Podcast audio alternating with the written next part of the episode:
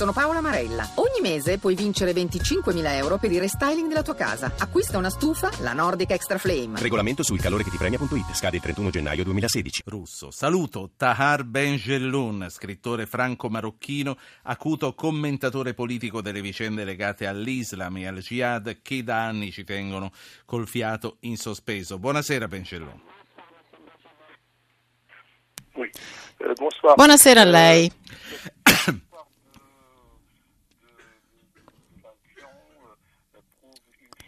Beh, tutto quello che sta succedendo prova una cosa, e cioè che l'esercito del Daesh e dell'ISIS è molto ben organizzato, potente. Hanno capacità che abbiamo sottovalutato e quindi bisognerà che gli americani, gli egiziani, tutti gli occidentali cambino tattica e politica, perché sono diventati davvero molto molto pericolosi. Tahar Ben Jelloun oggi è a Cagliari, dove sta per presentare fra poco il suo ultimo libro Racconti Coranici, un trittico di storie che hanno per protagonisti tre grandi personaggi: Salomone e la regina di Saba, gli uomini della caverna e la missione di Salì. Tre racconti per mostrare come il destino dell'umanità sia lo stesso qualunque sia la fede o anche la mancanza di fede. Come nasce Ben Jelloun questo progetto? Come è nata la scelta di passare dall'attualità dei suoi saggi più recenti al racconto del mito?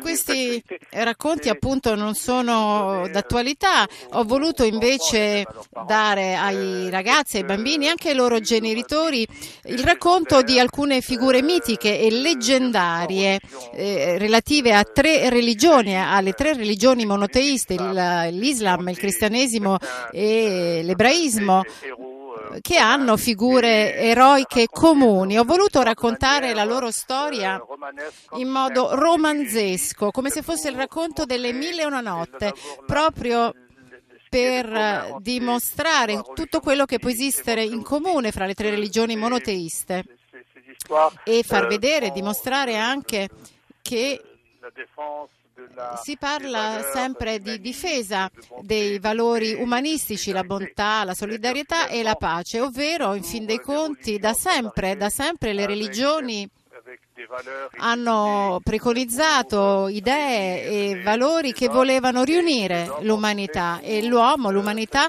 ha fatto di tutto per farsi la guerra. La parola religione in latino significa quello che ci unisce, quello che unisce gli uni agli altri, e oggi purtroppo invece assistiamo a una sorta di guerra di religione proprio in seno all'Islam, per esempio fra sciiti e sunniti, e quello che avrebbe dovuto unirli oggi li separa. Ecco, uguali a prescindere dal nostro credo, leggiamo e scopriamo nel suo libro, uguali a prescindere dal nostro credo o anche dal non credere. È facile da dire, impossibile, come sta dicendo, sembra da realizzare. Quale sarà il momento in cui raggiungeremo questo obiettivo? Je pas compris parce que je n'arrive pas bien à vous entendre. Vous dites quelle est juste la fin de la question, notamment. Sì, le sta precisando il senso della domanda, e comunque il senso della domanda, se Antonella Curtó mi aiuta, è proprio quando noi riusciremo, a prescindere dalle nostre religioni, dal nostro credere, a essere uguali, a sentirci uguali, a non farci, a superare le guerre di religione. Questo volevo dire. Oddio, ci vorrà tanto lavoro, tanta pedagogia, tanto insegnamento, tanti momenti di pace per poter raggiungere questo obiettivo, per anche diffondere il sapere invece che diffondere l'odio. Oggi invece in Europa in particolare ci sono intellettuali, ci sono partiti politici che fondano sull'odio e la paura delle religioni la loro propaganda, la paura degli arabi della religione, e anche per quanto riguarda l'Islam e l'islamismo. Tutto questo avviene, è una realtà, e quindi ci vorrà tanto lavoro per raggiungere appunto questa uguaglianza, per essere uguali e vivere insieme nella pace e la serenità. Ecco, tornando alle storie che lei ha creato per questo Racconti Coranici, Coranici, che come dicevo esce in questi giorni per i saggi di narrativa Bompiani. Perché ha scelto di raccontare proprio queste tre storie tra le tante del patrimonio religioso e delle tre religioni? E c'è qualcosa che accomuna i protagonisti dei suoi tre racconti? Beh, i punti comuni fra le tre religioni sono proprio i valori della conoscenza, del sapere.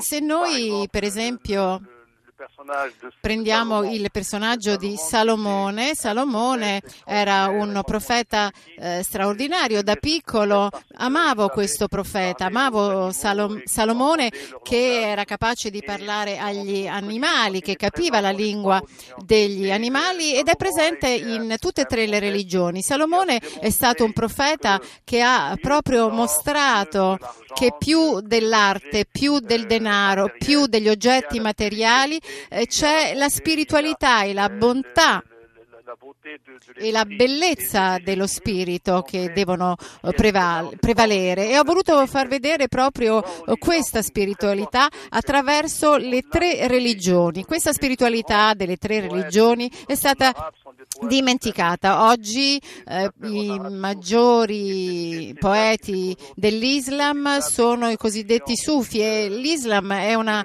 religione del sapere, della cultura, e tutto questo viene dimenticata purtroppo a causa appunto della politica disastrosa che viene condotta. La faccio parlare con uno dei nostri ascoltatori che per intervenire ha mandato un messaggio con il proprio nome al 335-699-2949. Chiama da Vimercate. Patrick, buonasera. Buonasera. Sono un senegalese, un musulmano che vive qua da 17 anni. Volevo fare una domanda al professore, volendo anche lo posso parlare pure in francese, così capisce noi. Sì, però non capiamo noi, quindi la faccia in italiano e abbiamo l'interprete che è qui per questo, sì. Prego. Io volevo sapere dal professore cosa può dirmi del fatto della società, dell'organizzazione religiosa del Senegal, nel senso, noi siamo un paese di 13 milioni, 95% musulmani, 5% cristiani. Però abbiamo avuto la fortuna, di costruire una società che tutti quanti si trovano dentro, musulmani, ebrei, cristiani. E dicendo questo, se lei mi permette, volevo far capire anche alla gente che dopo l'Inghilterra, sul piano religioso, il Senegal è il paese che fa più feste religiose al mondo.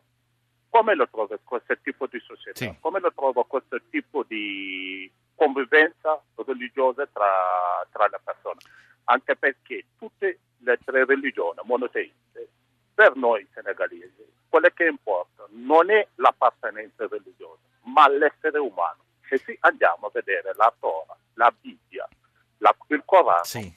La parola di Dio, la prima parola è l'essere umano che è importante. Grazie. Dopo, signor Patrick, grazie per questo intervento così profondo, anche una testimonianza. Sentiamo la riflessione in merito alle parole che lei ha detto di Tahar Ben Jelloun.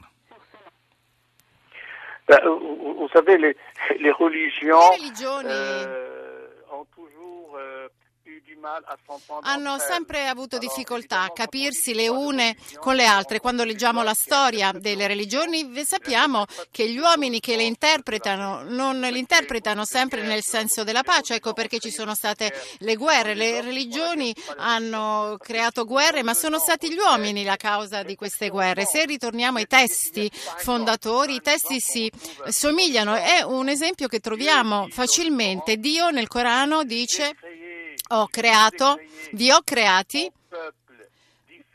come popoli diversi per farvi incontrare e farvi conoscere. Questo è un versetto coranico molto conosciuto. E che cosa significa? Significa che l'umanità è fatta di differenze, di diversità.